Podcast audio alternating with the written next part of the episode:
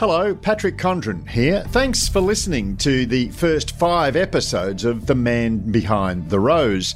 I certainly hope you've enjoyed the journey as much as I've enjoyed creating it. Unfortunately, the final episode has been delayed. As you know, Gordon was diagnosed with stage 4 kidney cancer shortly before his 14 year sentence came to an end. During the recording of the podcast, he has undergone three immunotherapy treatments, and while he was initially side effect free, that is no longer the case.